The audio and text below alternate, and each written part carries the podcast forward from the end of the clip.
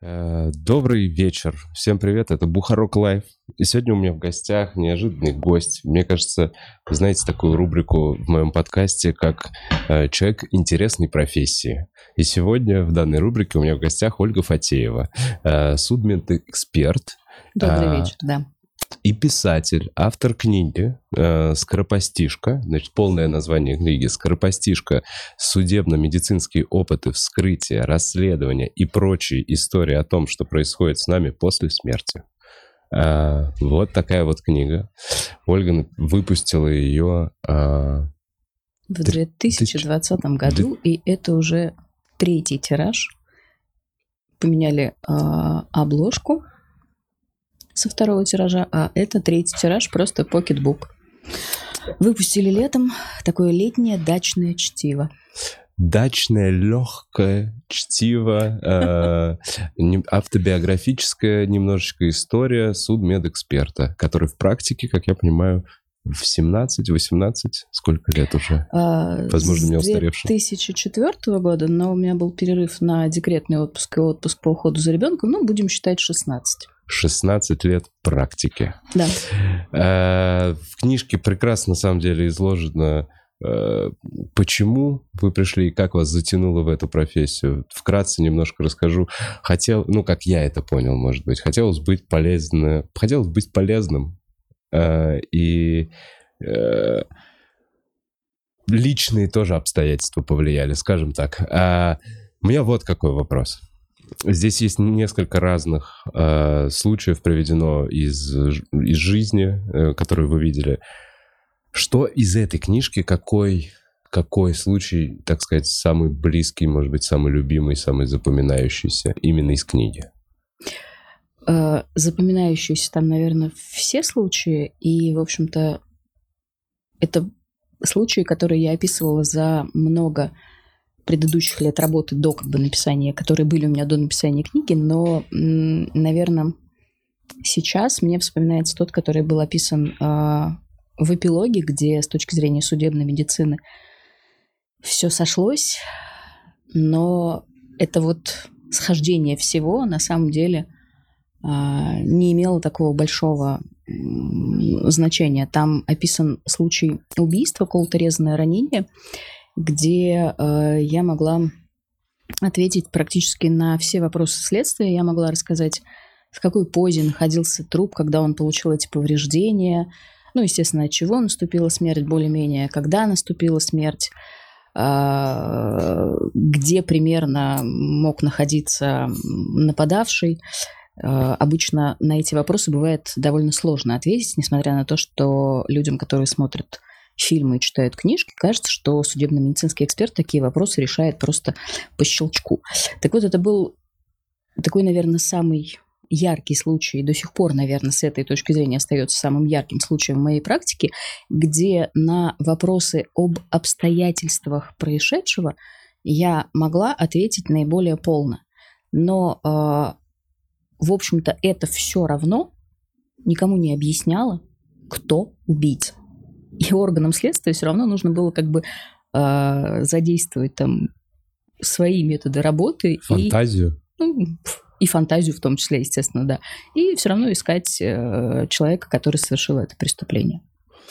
А конкретнее просто это, ну, то есть, а что случилось? А, значит, там убили, я сейчас могу уже даже наврать. Так. И я, наверное... Блин, все смешалось в одну загляну, кровавую массу. Загляну. Но это было довольно давно. Блин, это... А, так, нет, это не в эпилоге, это в главе называется «Ясность», предпоследняя такая маленькая главка. А, ну да, это, в общем-то, был э, убитый дворник, угу. мигрант, гастарбайтер, таджик который э, работал, э, отправлял деньги, естественно, на родину, но работал он еще к тому же, он был нелегальным мигрантом, и, в общем, там была такая схема, когда на работу официально принимают э, граждан России, угу. а граждане России продают свое место, место работы, свои места работы, такие вот, да, дворникам там и так далее, а. за жилье, например, и за какую-то часть вот этой вот и так не очень большой зарплаты, они продают мигрантам, и вот такая вот образуется цепочка. А, дворника убил, насколько я помню, такой же мигрант. Мотив, на самом деле, даже не бытовой, а страстная любовная ревность.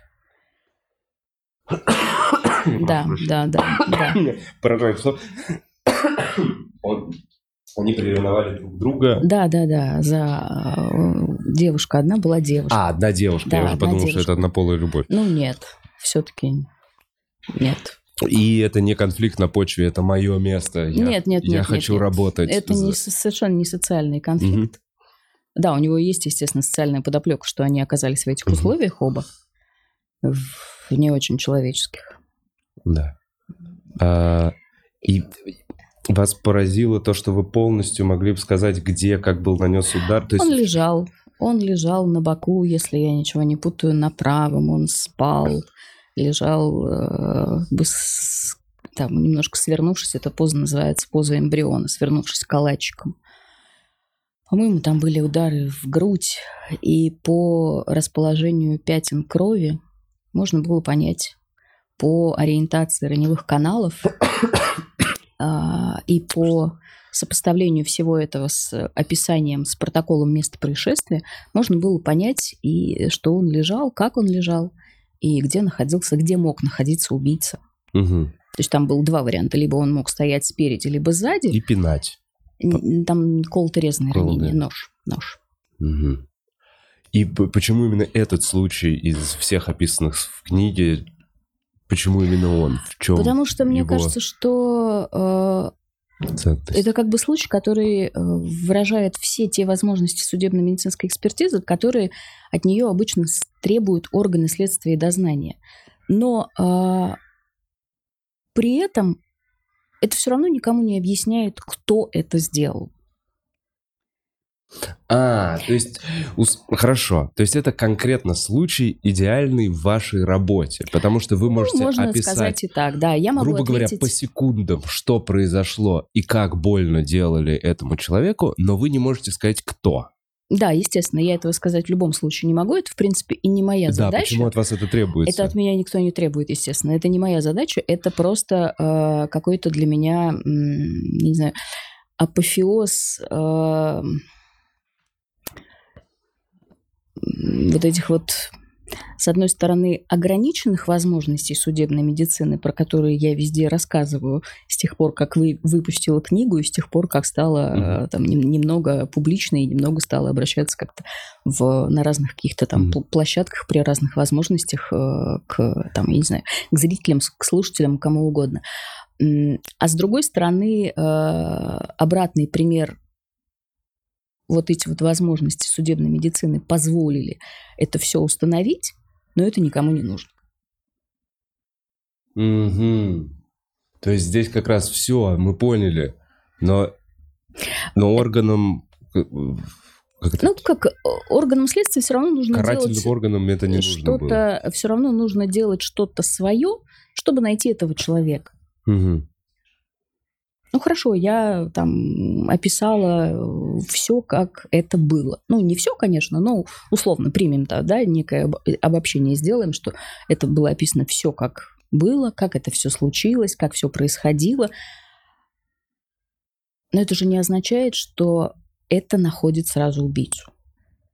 Да, но здесь уже вот как раз тонкости вашей профессии. Давайте я немножко мы попробуем резюмировать то, что есть в интернете, разница, например, между э, уже по, по, по тем интервью, может быть, или там статьям, которые я читал про вас, эм, есть патологоанатом, есть судмедэксперт. До патологоанатом доходят эм, тела э, ушедших собственной смертью, ну, а, не совсем собственной, не насильственной. Не насильственной. От болезней. От болезней, либо старости. Старость, да. Да. А, все остальное судмедэксперт должен установить причину смерти. Да. И э, дальше, на, грубо говоря, лежит ответственность, э, будет ли это расследоваться или нет. То есть считается ли это, есть ли там злой умысел и преступление, либо это просто насильственная смерть без преступления. То есть, например, человек упал с лестницы и разбил голову сам. И здесь... То есть, Либо его я, кто-то толкнул, например. Как я представляю, к вам приходит детектив э, в шапке и такой, что с ним произошло? Вот этот человек из фильмов, когда... А вы ковыряетесь в этот момент и взвешиваете какой-то кишечник и такие, да, может, его отравили. Детективы да? в шапках к нам приходят редко, на самом деле, сейчас.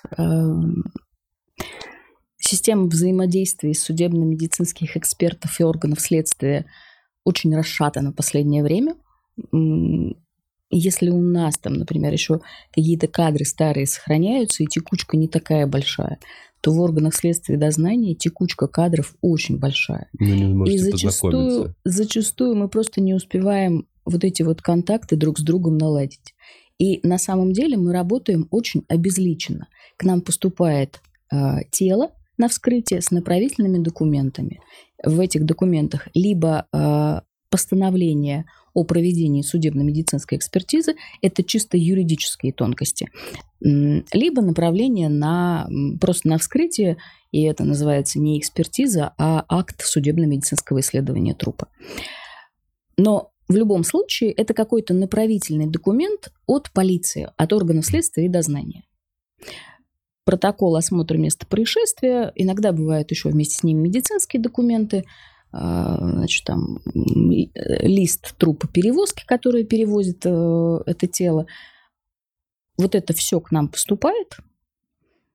А, мы проводим вскрытие, набираем необходимые там, материалы, необходимые биологические какие-то фрагменты или там биоматериал, короче, набираем для дополнительных исследований, для лабораторных исследований, получаем результаты, выставляем окончательно диагноз, пишем выводы, все это оформляется документом, который вот либо экспертиза трупа, либо акт судебно-медицинского исследования трупа.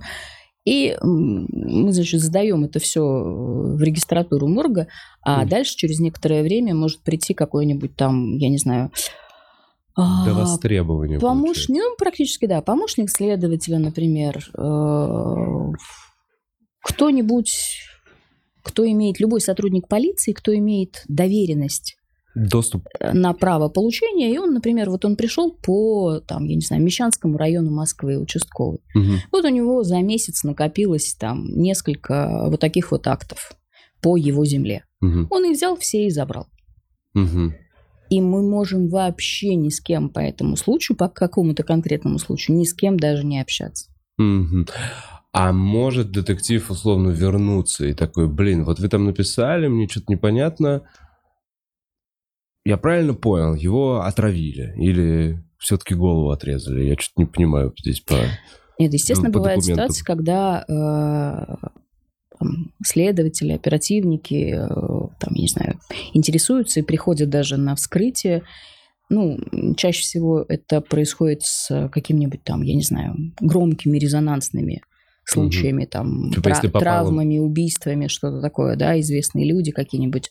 Где-то, если в новостях мелькнуло. Ну, например, в новостях сейчас мелькает очень много. Вообще все, да? То ну, есть... практически. А есть такое, что такие, ну, э, о, этого я вскрывал, о, этого... Конечно, да. Зачастую ты э, ДТП смотришь в прямом эфире и примерно понимаешь, что произошло. У. С камер наружного наблюдения. Какой есть канал... По Москве что-то департамент транспорта или что-то... Э, где все камеры можно пощелкать? Ну, где нет, где они э, про, рассказывают про ДТП угу. довольно оперативно, и если есть съемка с камер видеонаблюдения, они туда постят. Угу. В Телеграме это есть. Да. Ну, в целом в Телеграме, да, это при, у всех да, есть. Да, Периодически да, да, ты да. даже если не хочешь искать, ты в какой-то момент находишь да, какую-нибудь аварию. Бывает так. А, но естественно, что органы следствия, они могут поинтересоваться, позвонить. Позвонить еще до того, как они будут получать акт. Вот, например, они узнали, им А, к примеру, человек умер в больнице после какой-то травмы. Больница сообщила э, в полицию о смерти. Угу. Полиция там, значит, дали направление на вскрытие, тело привезли в морг, вскрыли. Вот они звонят, интересуются. Или приезжают, интересуются, что, что случилось, там, какие причины смерти, какие находки, может быть, что-то такое интересное на вскрытие. Вот. Естественно, что они потом могут в процессе, пока мы э, не закончили вот этот вот свой акт, свою вот эту вот экспертизу, она, мы можем ее заканчивать в течение 30 дней. То есть это все не то, что я вскрыла и сразу же выдала заключение. Угу. Может, такие, мне надо подумать, мне надо посмотреть, как это будет а, разлагаться, ну, например. Нет, мне надо подумать в плане того, что я беру материал на анализ. Кроме макроскопического mm. исследования, когда я смотрю глазами, ну, как говорится, невооруженным угу. взглядом, то есть без лупы, ну, я в очках, угу. не, не считается, да. Есть еще исследование, которое, ну, по крайней мере, в Московском бюро делается в 100% случаях, это гистологическое или микроскопическое исследование. Когда от внутренних органов э, берутся кусочки, из них э, вырезаются такие фрагменты сантиметр на сантиметр, э, полсантиметра толщиной, э, консервируются определенным образом, там, проводка, в общем, окрашивание на микротоме, и потом вот этот вот тончайший срез попадает на... В банку? Нет, на стекло. Банку с ананасами, я подумал. Я как-то хотелось. Просто вы такой описали вкусно, разряжается идеальными кубиками. Я такой, «Хм, что это за бундюэль? Банка это скорее, не знаю, музей какой-то. патологоанатомический, где банки там с этими внутренними органами, э, с младенцами заспиртованными. Кунсткамеры в Питере, да, как да, раз? Да, да, да, да, да. В моргах такие тоже есть. Нет, все это попадает на стеклышко и под микроскоп. И я жду результатов вот этого вот микроскопического исследования, и только потом я пишу диагноз и выводы. Угу. Вы рассказывали в интервью много, что, не, что Россия одна из немногих стран, где вообще есть разделение на патологоанатом и судмедэкспертом, что не в каждой стране, в основном, ну, групп... Ну, я не буду говорить там в основном, не в основном, но иногда этого разделения нет, и всем занимается патологоанатом, он проводит просто вскрытие всех трупов. Угу. И это никак не разделяется. А разделяется это у нас и в Штатах, я так понимаю? В Штатах же тоже такая Не знаю, не, я не, не знаю точно, поэтому не буду... Хорошо, где нет, просто мне интересно. Или это нет, это в странах Африки условно? То есть и почему, почему этому вообще уделяется внимание? Почему? То есть... Эм... Этому уделяется внимание сейчас, я боюсь, потому что у нас сейчас очень много вскрытий, очень большой объем вскрытий. И большой объем вскрытий не только в судебной медицинской экспертизе, но и в патологической анатомии. И э, проблема в том, что как бы сейчас у нас справки о смерти без вскрытий выдаются очень редко. И поэтому начинается вот эта вот э, путаница, куда направляется это тело, в какой морг идти, где получать справку о смерти. Это просто очень такое все, с моей точки зрения, очень все забюрократизовано. Вы говорите о том, что да, человек без э, каких-то там знакомств или связей заблудится, когда ушел близкий человек, его нужно забрать и похоронить. Вы, вы про это говорите? Mm, что сейчас там знакомств... отправляют очень много э, вот бюрократических разных инстанций. А, ну, вообще, с моей точки зрения, весь этот процесс, который предшествует э, захоронению? прощанию, захоронению, с моей точки зрения, очень сложный у нас в стране. А его сложность обусловлена чем? Я боюсь, что это все как-то э, вот так вот исторически сложилось, э, и сейчас уже я не знаю, кто разберется в этом клубке. Один из факторов Это некая взаимосвязь с ритуальным бизнесом, которому, естественно, проще и легче подобраться к родственникам в морге непосредственно, Все. чем э, при м, похоронах из дома. Неужели так сильно ритуально? Так сильно. Блин, а вообще о нем... а- а- Я вообще, это говорят самые коварные вообще пацаны. О них нельзя... О них нельзя О говорить. них да. нельзя, потому что у них есть куда тебя положить. Да. Э, столкну- Недавно э, не стало бабушки, год назад. Лишь скажу, столкнулся с тем, что понимая какие-то реальности, особенности вот этого всего, просто как бы молча делали все, что... Понимая, что это какая-то монополия, просто такие, ну, столько, сколько сказали, столько отдали. При том, что там, ну вот, если нужно организовать, то есть я понимаю, они предлагают, вот у вас есть одна опция, как вы можете за три дня, условно, это, это стоит столько же. Искать куда-то, где-то каких-то конкурентов или кого-то еще, у вас нет смысла. Они пользуются тем, что родственники в состоянии горя, ну, во-первых, часто просто не могут адекватно что-то оценивать и соображать, а во-вторых, часто родственникам просто не хочется этим всем заниматься, у них нет на это сил. Так оно и есть. И э, этим можно очень легко воспользоваться. Ну, видимо, да, видимо, наверное. У меня это просто за годы работы накопилась нелюбовь к ритуальным агентам, хотя я с ними, естественно, общаюсь, мы не относимся к ним. Как вообще, как вы пересекаетесь? а, То есть... Мгм. Они Я- входные в морг? В Москве есть разные а, ритуальные агентства и разные ритуальные организации. Ага. И представители этих ритуальных агентств в том или ином виде находятся либо в моргах, либо, например, если они э, отследили э, там какую-то смерть где-то с помощью, там, я не знаю, скорой, которая может сливать информацию, полиции, участковых, которые тоже сливают информацию, а, они могут просто, как бы, если хорошо, вот если у вас дома умер близкий человек, вы открыли дверь первому попавшемуся ритуальному агенту и отдали ему все, все, все, все, все на оформление похорон, что называется, чтобы вас просто привели а, в прощальный зал и потом привезли на кладбище, потом привели в кафе и больше ничего, как бы выдали вам на руки гербовое свидетельство э, и все, и больше ничем не заниматься, то этот же агент, например, он же приходит к нам в морг, чтобы получить э, медицинскую справку. Естественно, что мы их всех видим Мгм.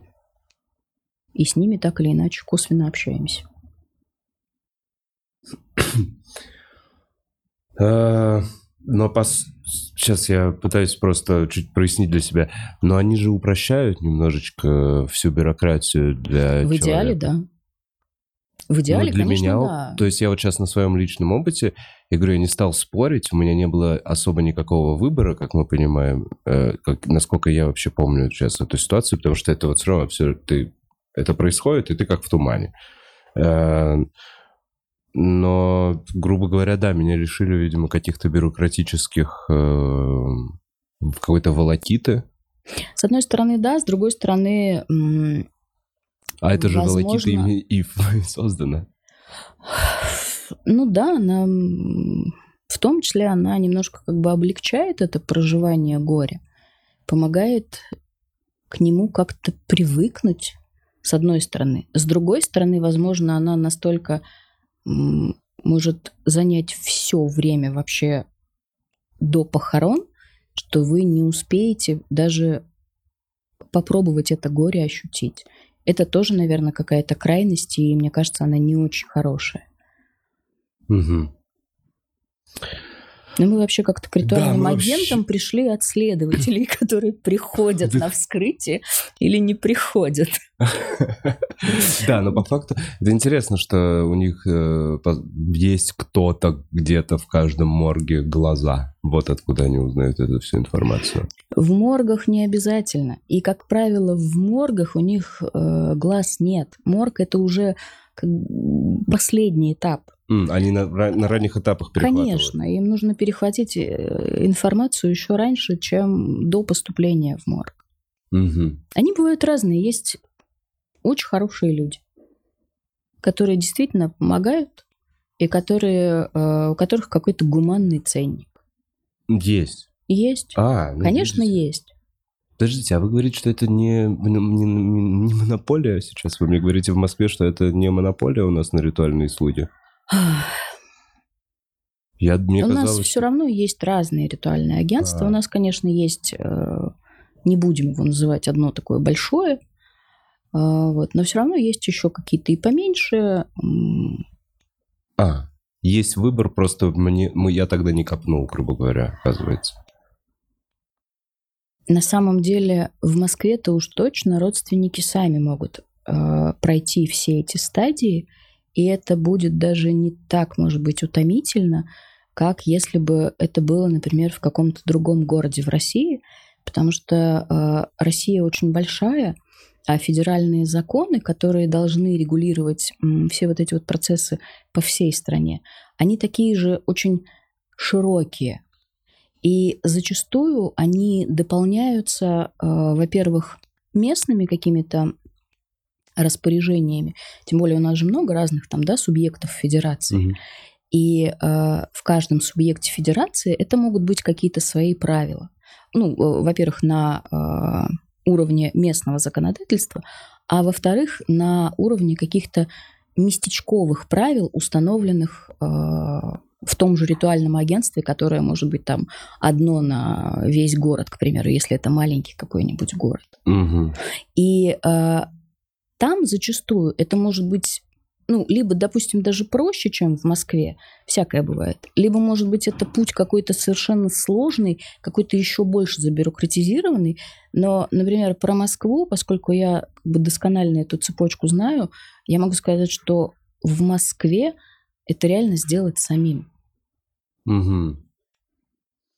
Естественно, нужно будет Просто заплатить. постоянно говорить «нет», когда тебе будут Да, звонить с незнакомых Да, номеров. говорить, нет, не говорить надо. нет, потом э, прийти в морг, э, получить справку, пойти в МФЦ, получить гербовое свидетельство. А в том же морге будет, опять же, без ритуального агентства мы все равно не обойдемся, будет какое-то ритуальное агентство, где можно будет заказать гроб, ритуальные принадлежности, транспорт, а, договориться на кладбище это все равно отдельная вообще статья расходов и отдельная епархия вообще. Вот место на кладбище, это никак, это не в Это одной этой никак. истории. То есть ты Нет, отдельно покупаешь это землю. отдельно, да, да, да, да. Потому да, что вот я помню, отдельно. что у меня у бабушки было куплено заранее. Ну да, то есть это в основном вот так вот.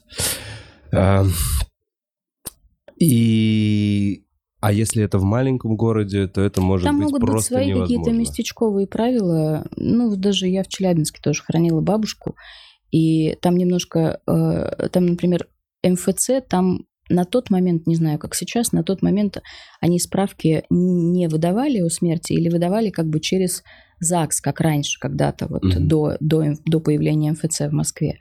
Сейчас же справку о гербовое свидетельство о смерти можно получить в любом МФЦ, неважно, где вы прописаны. Э, Вот в ближайшем, в как в ближайшем, поликлинике, да, короче, да, в ближайшем МФЦ вот к тому месту, где вы получили вот морг там, я не знаю, находится в юго-восточном округе Москвы где-то, да, и вот там, я не знаю, какой-нибудь Люблин, МФЦ Люблино, МФЦ Марина, что угодно, потому что система единая. Мгм. В Челябинске на тот момент такого не было, и мы впустую провели время в МФЦ. Я же как бы по привычке пошла туда, а нужно было идти в ЗАГС. А, В ЗАГСе там особый отдел, который занимается выдачей именно свидетельства о смерти, регистрирует смерть. У них свои часы работы, которые написаны где-то, черти где. Ну, в общем, мы два дня этим занимались сами, когда можно было... Вот там, да, можно было взять агента, который знает все эти тонкости. Угу. У агентов просто есть некое преимущество, они знают тонкости, они знают выходы, ходы, куда обратиться, к кому обратиться. Но опять же, они часто этим пользуются и делают вид, что у них э, больше власти и больше возможностей, чем есть на самом деле. Они говорят очень уверенно по телефону. Конечно. Ну, потому что у них рука набита в этом плане. Конечно. Меня в этом плане всегда... То есть для меня в профессии ритуального агента сразу какой-то слом и э, взрыв мозга и какой-то э, когнитивный диссонанс. Вы считаете их циничными? А, я тоже цинична. Да, моя проф- подумал, моя что это профессия забавно. цинична. Что-то было. А, просто для меня вот здесь вот две непримиримые между собой вещи. С одной стороны, как бы лю- у людей горе, а, вроде бы ты им помогаешь в этом горе, но ты за эту помощь должен взять деньги, потому что это твоя работа. Ну, не деньги, там условно, да, если мы сейчас отвлечемся от современных реалий, а в принципе, ты за эту помощь должен взять какую-то плату Да. потому что это твоя работа.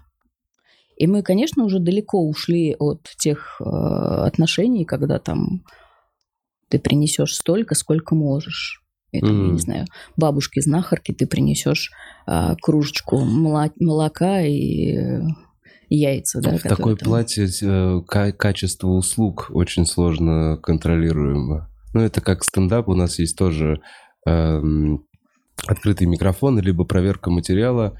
Платишь сколько хочешь, когда уходишь. И на таком мероприятии не всегда качественно будет смешно, не всегда стабильно, чем если на мероприятии, которое будет платное. Поэтому вот мой э, опыт общения, вот как бы знакомства с услугами, которые предоставляются вот именно с такой позиции, заплатите ско- насколько вам понравится, это не услуги высшего точно качества. Это Это скорее уже как бы последствия нашего отношения. Это не... Ну да, это некий изъян Мгм. идеи, я понимаю, но и это уже некое развитие вот этой вот э, идеи в, в отрицательном качестве. Мгм. Ну да. Ну вот в таком, в таком виде пока присутствует этот. Думаю, я не знаю, что должно поменять. Мне кажется, это очень древняя история. Вот вы сейчас рассказываете, мне кажется, это... эм, Это То очень есть- древняя история, и э, в нашей стране эта история очень связанная с, э, со всеми историческими процессами в нашей стране и с социально-экономическим положением сейчас. мгм. Я этим вопросом как бы специально не занимаюсь, я не социолог, не антрополог, но просто есть э, люди, которые это исследовали, исследуют. И, в общем, историю о всей этой ритуальной культуры и что случилось там, например, в э, связи с революцией, когда вся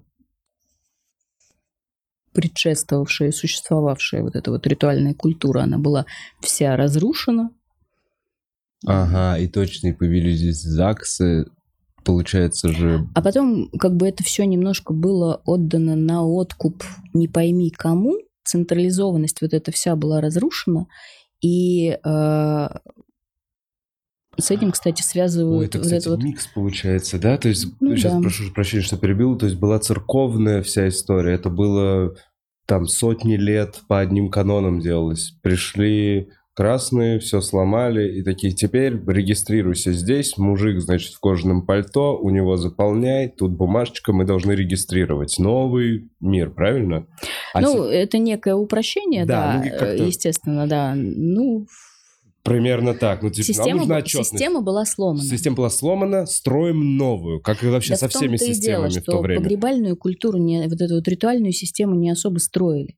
А когда начали ее, э, с- начали ее строить уже много позже, а когда начали ее строить, то уже были свои какие-то вот эти вот местечковые правила. М, Вот, кстати, с этим, Слушай, это с, по- этой, с этой со всей историей связывают в том числе а, нашу м, культуру памятников и оформление кладбищ.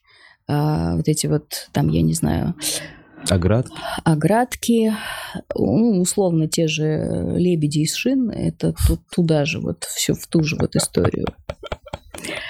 Самодеятельность вы Да, да, в виду да, да, такая, да, да. А, А потом раньше- вдруг мы а а снова царских начали не этим было оградок в Не знаю, честно царе? говоря, не буду Интересно. врать. Не знаю, я вообще не очень люблю, как наше кладбище выглядит. И Чисто эстетически мне не нравится.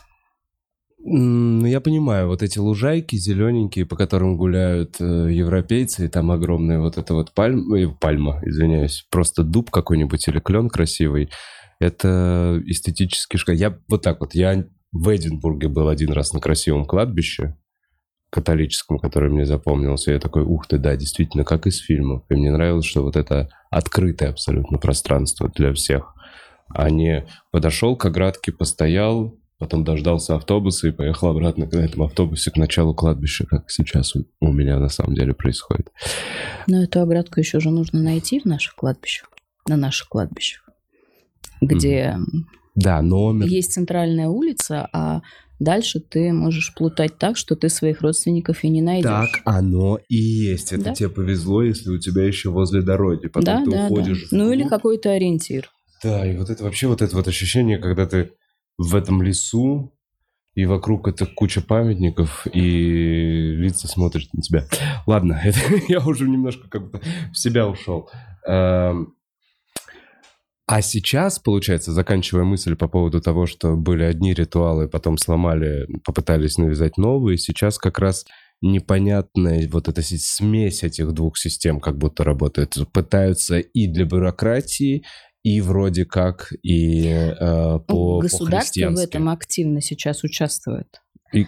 А, да, там, то есть все вот это вот законодательство на федеральном уровне, а, которое касается смерти, вопросов Мгм. погребения, это все же есть. Мгм. А, и одновременно, там, я не знаю, ну, если самое ближайшее наследие, то это наследие 90-х, это наши ритуальные агентства. Мгм. Это И вот такое наследие 90 как раз. Ощущение, что э, передел, если, допустим, он не в активной фазе, но он все равно идет и как будто бы не заканчивается. Просто борьба за... Ну, как это, Ну, за бизнес? да, это бизнес, сфера борьба влияния. за сферу конечно, влияния. конечно. То есть это вообще, ну, то есть я прям прекрасно понимаю, это каждый день умирает очень много денег. Да. И их, и в огромном 20-миллионном городе Москве это как бы серьезный как будто бы кусок. Закрывая немножечко эту тему, Да, я думаю, пора а, уже. как бы вы, может быть, видели эту систему идеальной? Ну вот как не идеальной, а если ее нарисовать вот с нуля, какая она должна быть, на ваш взгляд? Мне сложно, конечно, об этом говорить так масштабно, но мне кажется, наверное, должно быть больше возможностей для выбора. Мгм. А, у нас же есть, ну, насколько я знаю, их не так много, но все-таки есть инициативы, которые предлагают какие-то другие способы погребения. Кремация вы Ну, нет, я имею в виду даже не кремацию, а другие способы прощания, например, а, оформление церемонии, организация церемонии, оформление а, гроба, там, я не знаю, могилы, вплоть до венков. Это же тоже очень у нас... м, Стандартизировано. Да, унифицировано, я бы даже сказала. Да. Пластиковые цветочки, это прям вызывают у меня бурю эмоций. Блин, я вот сейчас сек- Но есть люди, которые, например, предлагают э, венки из сухоцветов. Их не так много на нашем рынке. Или которые по-другому предлагают общаться агентам э, с родственниками. М. В Питере есть агентство, где работают одни женщины. Мгм. И набираются именно женщины. Там руководительница женщина и э, женщины среднего возраста, имеющие детей. Мгм. И как это на... Объясняется это Бизнес так, что, ну, влияет. и, э, судя по тому, что я ее где-то периодически встречаю на каких-то конференциях, видимо, все-таки это работает. М. Есть люди, которые пытаются организовывать похоронные дома, ну, скорее по западному образцу, где, э, там, например, можно заранее как-то заключить договор и заранее все обговорить.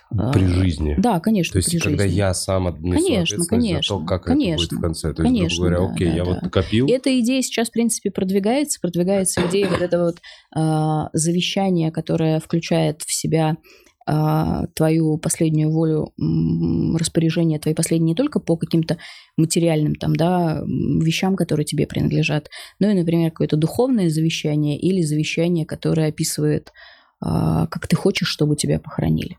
Мгм. Может быть, ты хочешь там, я не знаю, чтобы все танцевали, А и часто чтобы вообще так- выпускали голубей. часто это люди пишут, я вот задумываюсь. Я думаю, что нет. И я думаю, что просто я с этим сталкиваюсь, потому что я в этом информационном жизнь. пузыре. Это мой пузырь, и это не только, ну, как бы... Это то, что вокруг вас, ну это много. Это не совсем то, что вокруг меня, это то, что как бы не совсем вокруг меня. Вокруг меня э, традиционные стандартные похороны. Это если совсем Мгм. вокруг меня. Вот они близко. Вот они прямо в соседнем кабинете, что называется. Ну, не в соседнем, но тем не менее. Вот они сидят где-то там. А это э, тот информационный пузырь, который у меня есть в интернете, где М. есть другие люди, которые э, вот этим всем занимаются. А, И которые пытаются это продвигать. И вам бы хотелось просто, чтобы в вашей жизни этого из интернета, по сути, было бы чуть больше. Ну, я думаю, что да. Э, ну, я надеюсь, что это как будто креативные вот эти все вещи, им нужно время, чтобы прижиться. Ну, то есть, ну, вот вы говорите, появилось С агентство стороны, с этими женщинами. Я такой, это интересно, но ну, оно же появилось как раз как альтернатива тому Конечно. той монополии, которая, Конечно, наверное, также конечно, существует конечно, в да. Питере. Я Да, думаю, в да, каждом да. большом городе есть какие-то Да. одни большие дядьки, которые с- там с конца 90-х на этом рынке главные. И, Ну, они, возможно, поменялись с Ну, конца 90 конечно. ну, я но- имею в виду, может быть, название или еще что, ну, имеется в виду, как бы, да. Ну, э, юмор. Резко, резко я меняю сейчас, я подумал. Э, Бутс, ты, я очень просил показывать мне донаты или хотя бы читать ни того, ни другого. Ты не делаешь. Я бы перед тем, как перейти в, к следующую тему, как раз бы, может быть, хотя бы их закрыл. От того, что их мало, не значит, что им не надо уделять внимание. Костяш, спасибо тебе большое за молчаливый донат, стабильно. Э, Катя, здравствуйте. Слушаете ли True Crime... Здравствуйте, слушаете ли True Crime подкасты в свободное от работы время? У меня с подкастами, в принципе, все не очень плохо. У меня не аудиоканал восприятия, а канал скорее с чтением, с буковками, с написанными словами. Поэтому подкасты я слушаю очень редко. Естественно, про True Crime знаю. И как бы отношусь к нему очень хорошо. А из книг в этом плане могу сказать, что там последняя книга, которая меня поразила, такого ну, не совсем это true crime, но что-то близкое. Это Мэгги Нельсон «Красные части». Это история суда. А, Мэгги Нельсон – писательница, исследовательница, эссеистка. И а, когда она еще даже не родилась, у ее матери убили сестру, то есть ее тетю. Мгм. Дело было закрыто, убийцу не нашли. Я не помню, какие годы это были, было, честно говоря, а, но там буквально, может быть, там, я не знаю, в последние 10 лет или, может быть, 20 лет, а, опять же, боюсь наврать по датам, а, в связи с развитием генетических экспертиз опять подняли это дело, и у них появился обвиняемый. И они всей семьей прошли через этапы вот этого вот суда. А, да, человека осудили, признали виновным. И она описывает а, вот это все, всю эту историю возвращения к тому делу Мгм. и описывает, как на самом деле это убийство влияло все эти годы на всю их семью, на всю их историю. И Буду не- оставаясь незакрытым. да, да, да, да, да. Оставаясь таким вот незакрытым, может быть, там как-то непрожитым, непроговоренным. И как э, она даже, не зная эту свою тетю, как она жила под с пудом под гнетом этого убийства, что там еще до суда, например, она а, выпустила поэтическую книгу, посвященную своей тете. А в вашей личной практике было что-то, что поразило вас, э, может быть, там, нечеловеческим отношением? Или поразило, и, может быть, вы такие, на, вот такое способен человек? Или было же такое в вашей личной практике, чтобы вы работали с каким-то делом или телом, и вас шокировала та информация, которую вы узнали, исследуя это тело? Наверное, такой случай есть в книжке. И даже если не читать книжку, он есть э, как отрывок из книжки в независимой газете. Это про мальчика? Это про подростков, которые э, убили... Это не тот, который... Нет, это да. не тот. Это про м- молодого человека, который со своими друзьями э, убил своих приемных родителей а, отвезли тела в лес, пытались поджечь, закопали, в общем, для того, чтобы... То есть цель была обогащение, угу. а, а всего обогащения, значит, там была квартира, тысяч. да, там 50 или 40 тысяч, что-то такое вот, наличные деньги, больше денег нигде ни на каких счетах не было, а, какая-то машина из серии там «Жигули» или что-то такое – все это в Подмосковье происходило. И э, не очень большая квартира, которую на самом деле этот молодой человек должен был разделить со своей приемной сестрой. В семье было двое приемных детей. Угу. И, а с сестрой все хорошо, сестру он не Нет, тронул. Ну, сестру он не трогал, с сестрой э, а, все было плохо, но по другой причине. Она покончила жизнь самоубийством. После этого случая? Она пыталась выпрыгнуть, ну, прыгала, а, лежала в больнице как раз, когда все это происходило, и об этом обо всем не узнала и умерла в больнице. Она не узнала, что стало с родителями? С родителями нет, не узнала. И жестокость поражает. Э, надолго ли сел, и был ли он несовершеннолетним, он оказался несовершеннолетним, и это ему сошло с рук? Не помню совершенно, насколько он сел. Э, возможно, даже и не знаю, насколько он сел, потому что да. А, процесс расследования, вот это вот следствие, оно же может длиться достаточно долго, и до передачи дела в суд, а потом еще судебные заседания, это все может продолжаться очень-очень долго. И просто я могу не знать ну, результат этого судебного заседания вообще. И мы и в судах-то бываем очень редко угу. на самом деле. То есть только когда вызывают, когда нужно вот да, когда вызывают, экспертное мнение. Да, вызывают в суд. Это бывает редко и все реже становится почему-то. Но даже если ты бываешь в суде, ты же, как правило, не знаешь приговора. То есть это нужно потом как-то поинтересоваться, угу. например, там, я не знаю, со следователем. Да, узнать там. А связаться, да, и узнать, какой приговор. Если э, со следствием есть контакт, то да, у меня были случаи, когда следователи там перезванивали или писали потом и говорили, что вот Ольга Сергеевна, помните, вот такого-то, вот восемь с половиной лет. Вы рассказали эту историю, а я, как я к усыновлению очень хорошо относился все это время, вот до этой истории. Ну, это же не при усыновлении история, естественно. Ну, про, да, человеческую жестокость, наверное, но... Про такую циничную жадность. Циничную... Какую-то безмерную Без... жадность, которая на самом деле... Она какая-то а, глупая абсолютно. Глупая, Она... конечно, глупая, глупая. И... Нельзя сказать неоправданная, да, потому что это невозможно в данном, ну, mm-hmm. это слово невозможно yeah. в этом контексте. Она вообще не может быть yeah. оправдана здесь ничем, но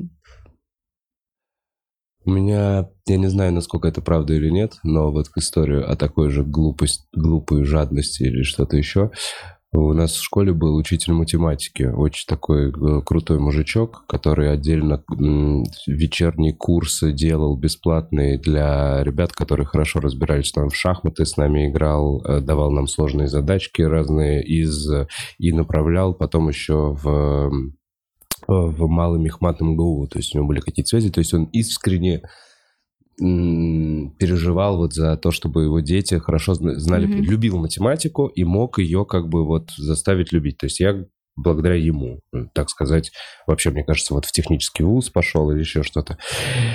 И когда, Мне я не знаю, насколько... сказать, а? благодаря ему стал комиком. А, прошу прощения.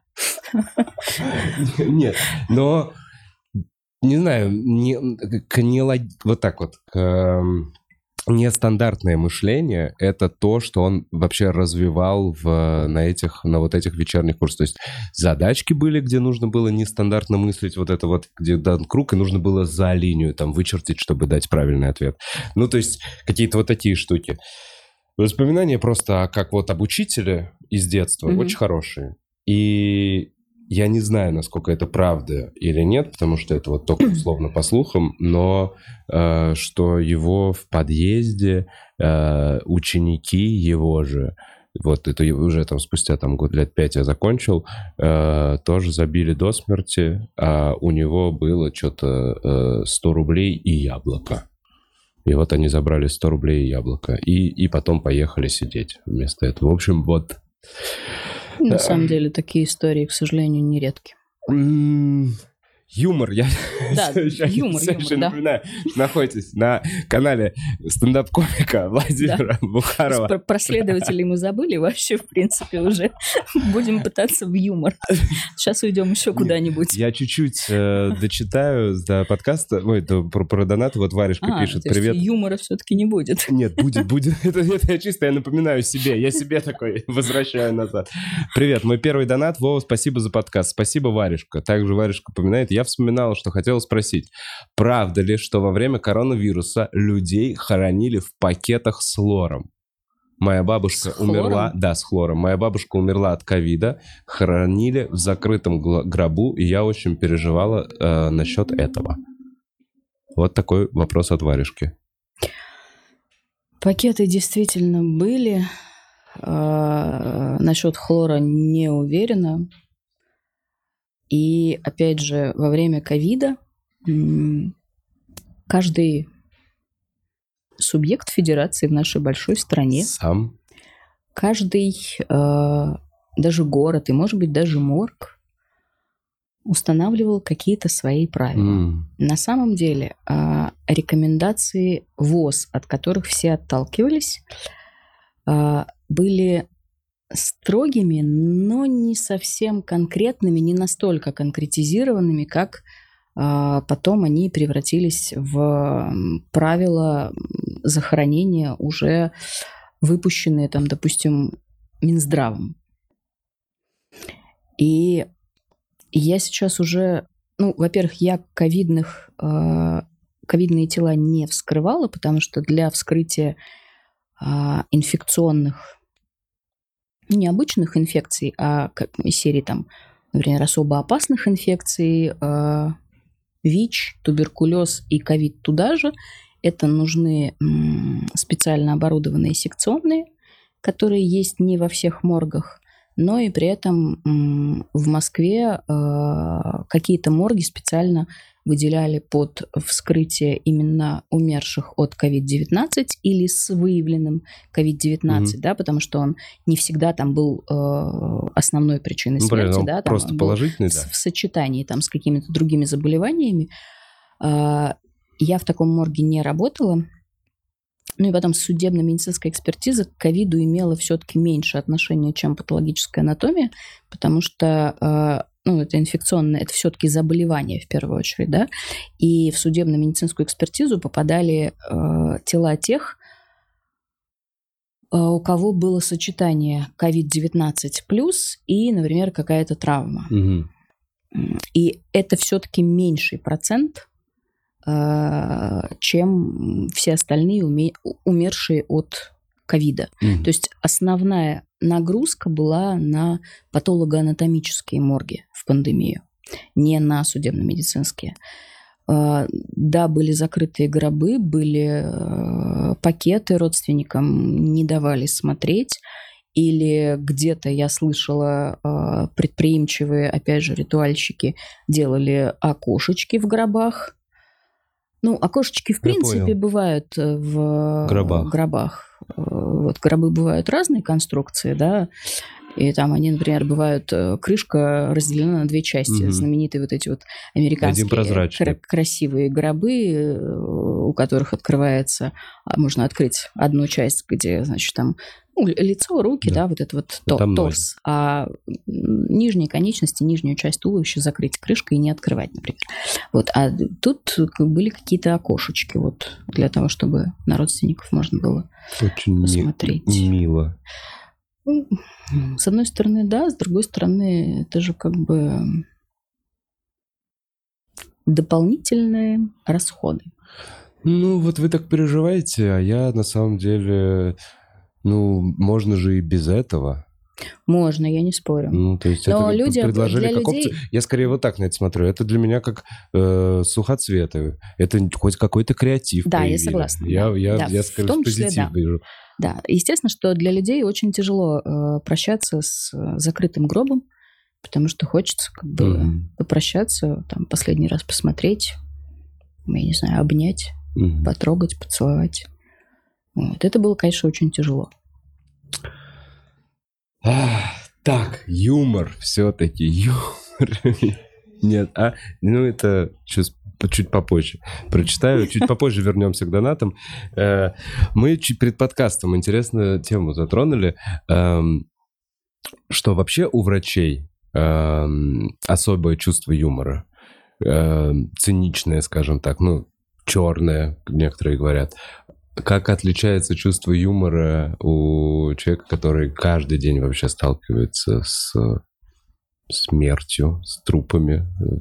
Отличается ли у судмедэксперта и патологоанатома? Ну, наверное, от врачей, клиницистов, которые лечат, да. и которые э, все-таки больше имеют дело с живыми людьми, и у них там, если и случаются смерти, то э, это меньше процент, чем процент выздоровевших. Угу. Чувство юмора, конечно, отличается. И, наверное, можно сказать, что врачи каких-то это мои какие-то личные, да, заключения, угу. они да, не, не претендуют лично, там, да. да, на какую-то истинность. А, наверное, у врачей, которые не хирургических специальностей, ну, условно терапевты, да, угу. чувство юмора ну, меньше отличается от обычных людей. Стандартного, да. Ну да, условно скажем, что они такие же примерно как их пациенты. У врачей хирургических специальностей, которые имеют дело с нарушением целостности человеческого тела, чувство юмора очень сильно от этого меняется. А дальше за ними, наверное, анестезиологи, реаниматологи. И, в общем-то, ну, я не знаю, тут, наверное, у реаниматологов может быть еще пожестче, потому что все-таки мы не видим наступления смерти. А они всегда, Сам процесс, они всегда, а они всегда в этом. в этот момент, потому что вот эти последние несколько минут это отдают в реанимацию. Мы ничего не можем, сделайте что-нибудь. Они такие... Ну, нет, не на самом деле реанимационное отделение это не только вот эти последние 30 минут эффективных или неэффективных реанимационных mm-hmm. мероприятий. В реанимационных отделениях больные могут и лежать, естественно, там, например, после оперативных вмешательств угу. или с какими-то а, тяжелыми а, заболеваниями, тяжелыми травмами. А, но, конечно, если это выздоровление, то это перевод из реанимации в Палату. обычное отделение, да. Вот. И, возможно, их юмор зашкаливает в плане цинизма даже круче, чем Что самое циничное юмор вы от них слышали? А я вот сейчас не хочу этого ничего воспроизводить, потому что у меня очень сильно поменялось отношение к вообще всему этому юмору. Когда просто я пришла в специальность, а, это было, скажем так, знаком принадлежности. А поскольку я фанатела и пришла как фанат в эту специальность, фанатизма поубавила сейчас то для меня принадлежать было важно. Поэтому я очень активно встраивалась э, в этот юмор. И вот это вот, э, там, я не знаю, присказка «умер Максим, ну и хуй с ним», она как бы объясняла вообще все. Это была такая, ну, не то что жизненная установка, но понятная такая максима, объясняющая мне мою работу и жизнь в связи с этой работой. Чем дольше я работаю, э, чем больше я об этом как бы думаю, и э, чем больше, точнее, чем меньше а, мне встречает, чем, чем больше рутины и чем меньше мне встречается чего-то интересного, потому что в любой работе очень много рутины, и, естественно, чем дольше ты работаешь, тем, ее больше, больше. а, тем больше я начинаю думать уже не просто о профессии, о вопросах каких-то э, именно судебно-медицинских и специальных, а там, я не знаю, каких-то общечеловеческих. И тем больше я замечаю, что э, этот юмор, он злой. Да. Он злой, и он злой. То есть, с одной стороны, я понимаю, что это м, некая такая охрана и защита человека, работающего в этом. Да, Ты же защищаешь психики, свою психику, психики, естественно, конечно. да. С одной стороны, это нормально. Но с другой стороны, мне кажется, он переходит грани уже сейчас. В злобе по отношению к вас пациентам. он перестал смешить? Я давно уже не смеюсь. Мне уже давно от этого не смешно. Ага. И как только я начала писать какие-то тексты и думать об этом... Вот, да, что с, что с выходом ну, книги изменилось? Кроме книги есть и э, другие публикации, не mm-hmm. только эта книжка, это достаточно такая простенькая книжица, которую как бы вот я выпустила и успокоилась, и уже, в общем-то, пережила ее, и надеюсь, что пойду дальше. Mm-hmm. А, с момента, как вы начали публиковаться вот как раз, да, э, слова, они э, привели какие-то другие мысли. И э, моя работа перестала быть для меня просто судебной медициной. Она обросла какими-то, ну, может быть, банальными, там, я не знаю, кухонными философскими размышлениями. И это очень поменяло вообще мое отношение к человеку, Литература очень поменяла вообще mm. меня очень сильно. Круг общения сменился смягчила. полностью. А, смягчила. Угу. И ценность э, жизни человеческой как будто бы... Она снова возросла. Снова возросла. Да, это все очень сильно поменялось. И сейчас э, я вижу в этом большую проблему. Я вижу в этом абсолютное неуважение. Да, э, где-то там, я не знаю, где-то это поддерживает людей, которые э, работают. Но все чаще мне кажется, что это переходит грань. Как найти эту грань, я пока не знаю. А с современной этикой вообще все очень непросто, и, в общем-то, она у нас в стадии такого формирования очень сложного, и, и сложные переживает периоды в связи со всеми происходящими событиями. С этикой медицинской тоже очень непросто. И юмор э, сейчас для меня именно в этической плоскости. Угу. И это, мне кажется, большая проблема.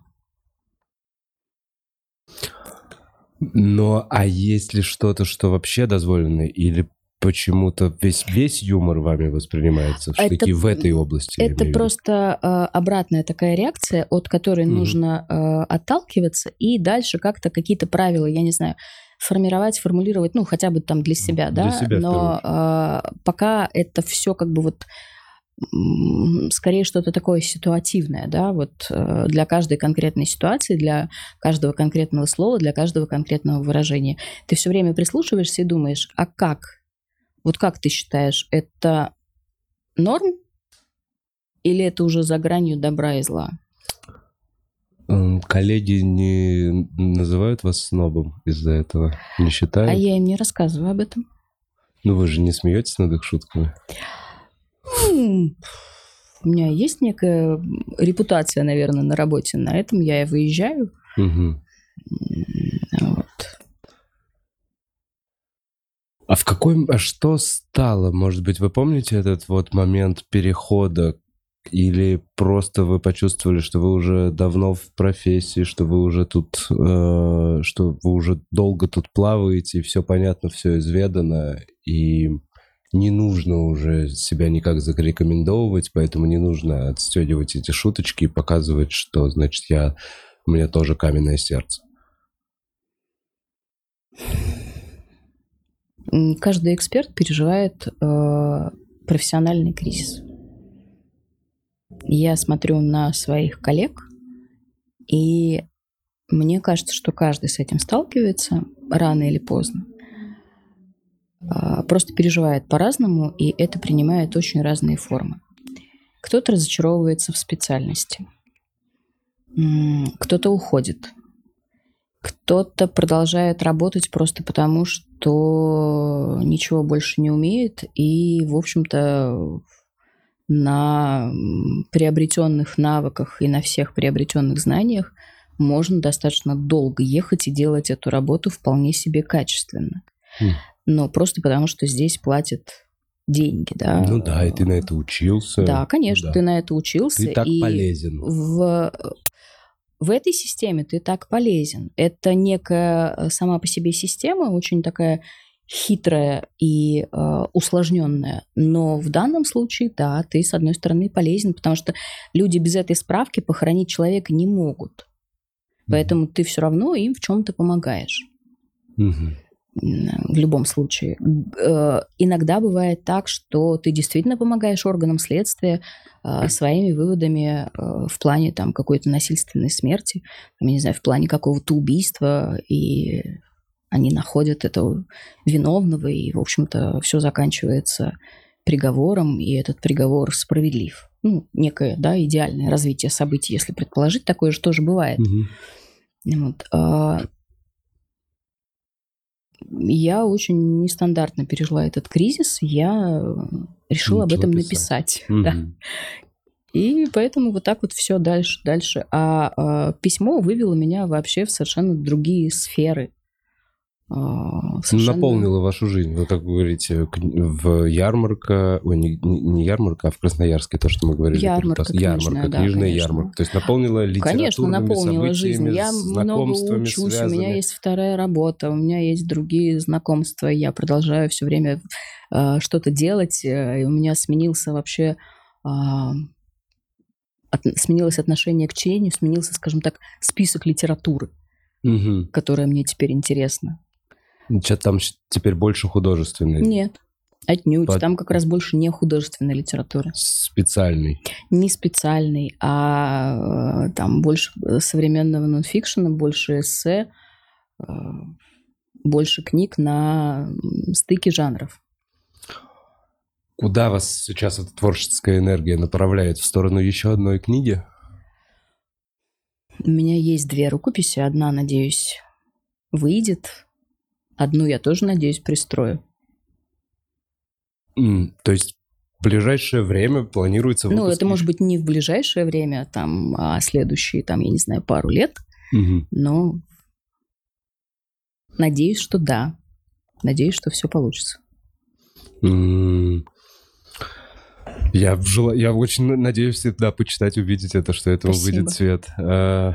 Так, а, дай верни донат. Аноним написал распаковка а, донатной девственности. Спасибо тебе, аноним. С, с первым разом поздравляю. А, Ольга, я... Я прям сразу испугалась и напрягаюсь с таким тоном вопросов. Я не знаю, нет, я просто ближусь уже немножечко как бы к финалу. А, Хотел бы проговорить про телеграм-канал, который у вас был и которого теперь нет. Э, в общем, я тоже узнал до подкаста. Вот так вот расскажу. Мы нашли перед подкастом вообще, что, что про вас есть, и натолкнулись на телеграм-канал. Я даже его записал, подумал, нужно будет рассказать. Мы полистали, и у нас составилось ощущение, что это прям ваш телеграм-канал. Но по факту... Это мой телеграм-канал, если это препараториум 18+. Препараториум 18+, да, именно да, он. Да, да, да.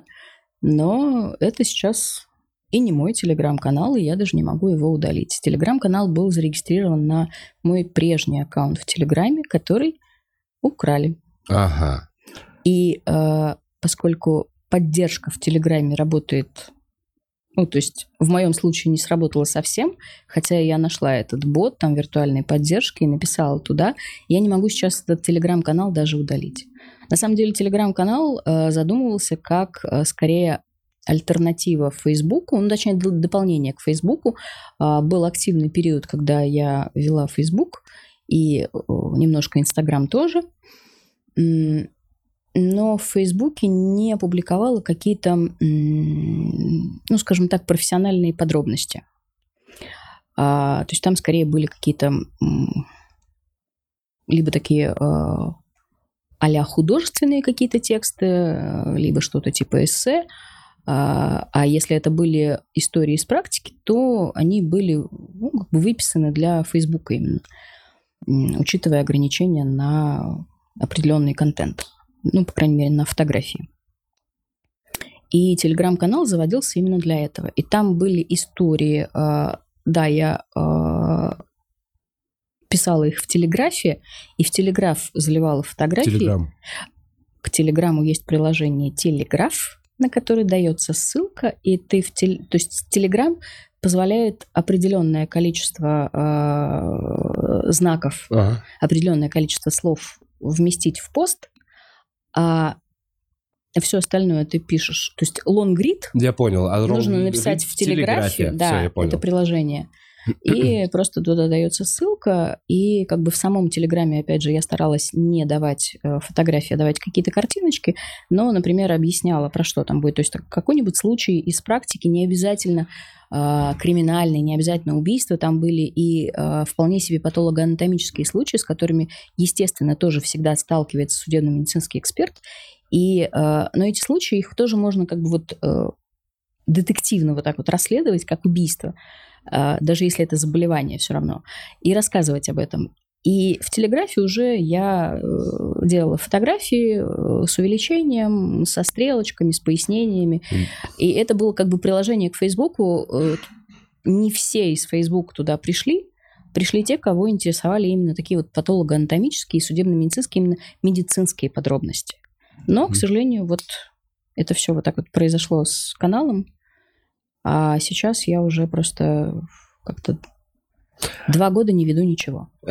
Ты это, ой, прошу прощения, Ничего это ткнули на какую-то ссылку, которую непонятно кто прислал, то есть каким-то образом в телеге и увели Сейчас даже э, сегодня я видела в новостях про эту схему, где-то в Телеграме, в каком-то канале московском наткнулась э, просто в новостной ленте про схему, как это делается. Присылают... М, то есть не знаю, как взламывают угу. первого в этой цепочке, что называется, следующему присылают э, сообщение от уже взломанного э, из числа твоих контактов. Угу. То есть это друг и присылает. пишут, э, что моя племянница участвует в конкурсе рисунков. А. Ей 6 лет. Проголосуй, Проголосуй, пожалуйста. Там чуть-чуть осталось голосов. Да. Ну и ты такой, ну конечно, племянница, конечно, проголосую. Да. Блин, ну ладно, это уже это супер классическая какая-то такая история. Ну, это было просто не, не в этом году. Ну да, мне маме что-то даже такое предложил. А, вот какой у меня вопрос еще финальный, немножко заинтересовал. А само не то что отношение к смерти, а есть ли, может быть, какой-нибудь... Эм, что вы, как патологоанатом, думаете конкретно про... Я не знаю, это глупый вопрос. Я боюсь сейчас глупый. Вроде нормальный был подкаст, и сейчас какую-то херню боюсь спросить. Я, например, сижу и боюсь, что я просто а загрузила всех каким-то занудством. Не, не, не, все прекрасно. Так что будем бояться вместе. Витек хочет, да. Да, да, да я хотел узнать...